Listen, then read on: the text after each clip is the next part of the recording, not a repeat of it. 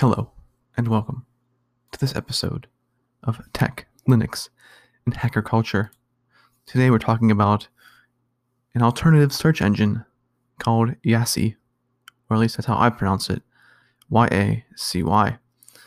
This is titled How to Search the Internet in Freedom and Privacy. So I mentioned YaCy in the podcast episode titled Peer to Peer Our Only Hope. Today we are getting more in depth with YaCy and why it is important. We as internet users need to be mindful of who is using our data and how. Does it benefit us to give up our information and privacy? Convenience is often the only benefit found for today's mass data collection of internet users. Search engines are a part of this privacy war playing out right in front of us. They collect data to sell ads tailored to our search history at a higher price than they could for random ads. They can do this because there is a level of certainty when estimating clicks on an ad targeted to an individual. Even if they don't raise the cost of these ads and still use targeted data, they win. A better targeted ad will bring more clicks. More clicks means means the company who bought the ad has to pay more. Without targeting the ads, the number of clicks will be much lower, and therefore the search engine makes less money. This is how it all started. These search engines needed money to pay for the servers they, they use, so they sold ads. Once they saw it was profitable, they tracked search history to better target these ads. The companies paying for the ads do not mind paying more for each, each day because they get more clicks. More clicks on their ads means more people on their site. More people on the site means more sales and money.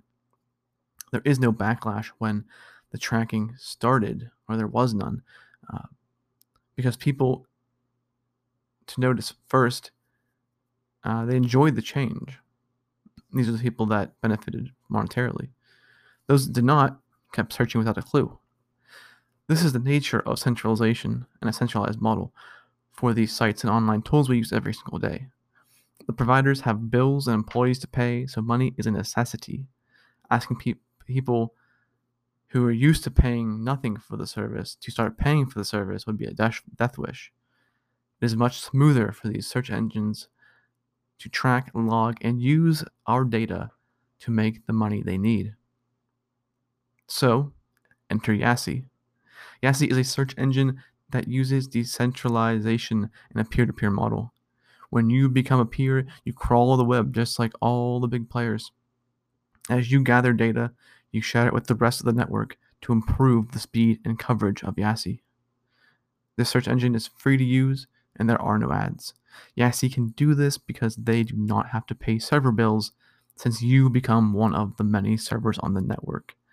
They also do not have to pay anyone to keep the search engine running because there is no single point of failure. The term for this is, distribu- is distributed search engine. That's what YaCy is. And there are few others out there. Some include InfraSearch, OpenCola, and Faroo, all of which started in the early 2000s, with YaCy starting at the end of 2003 by Michael Christen. Each of these search engines have a similar structure to YaCy. All rely on the nodes to crawl, mine, and query information to display to its users.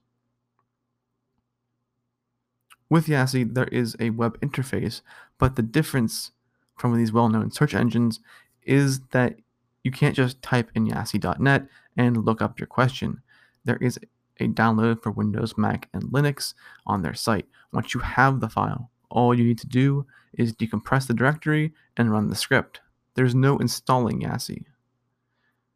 After you run the script, the YaCy search page will appear in your default web browser. From there, you search like just as you would on any of the big search engines, including DuckDuckGo. Some search engines will take, uh, some searches will take more time than others to complete, and this all depends on how often the phrase gets uh, gets pulled as a request, as far as I can tell. You may also run into a few searches with little or no results. This is the nature of the beast, but with more users and more nodes, this problem will go away. However, you will only run into this if you are searching for something very obscure. For over a decade, YaCy has run in some form, picking up data to serve to its users. But this data is not just information on what you're searching for, but what the internet has to offer you.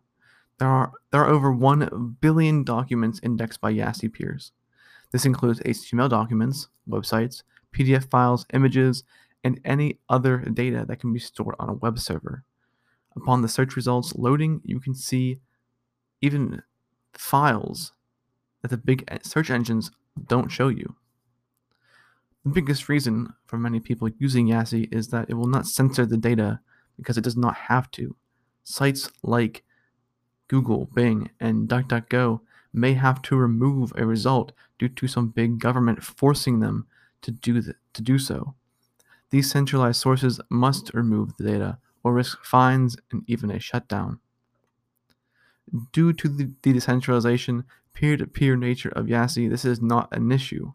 There is no company to strong arm and get results taken offline. The best a government or company can do is force the site where people download the program offline. But this won't stop it, because there's already numerous people with a copy of YaCy. The YaCy script will end up on a file sharing platform like BitTorrent in less than a day's time, if this would happen. This all happens this happens all the time, even when centralized platforms get taken down. Gab grew much faster after Google removed their app from the Play Store months ago. Now the site teaches people how to download and install the app without the Google Play Store. When traditional hackers are silenced, we find ways to scream louder and make it even harder to shut down our projects. And this is exactly what would happen with YaCy if the main site for download would be taken down. So many of us would host a copy of YaCy and continue development on YaCy, those who develop it now. If you've never tried YaCy, give it a try. It's super easy. Like I said, you just download a script, run, well, download the file, decompress it, and run the script. Then you, in your web browser, it just works you as you normally would. You, you just type in a search and you get results.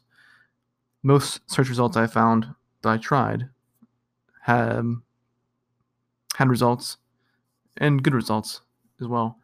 There's there was only a few times that I that during my usage of YaCy that uh, for this post that uh, I, there were some things I didn't find or it was very few results.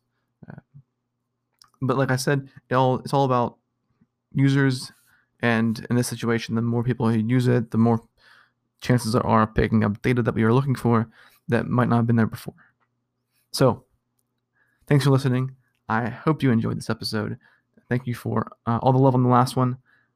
Getting back into this has been a lot of fun, and I plan to continue to do this indefinitely uh, because there was looking back on on November, the last month I did it consistently, a lot of great support from everyone listening. So uh, I appreciate that a lot.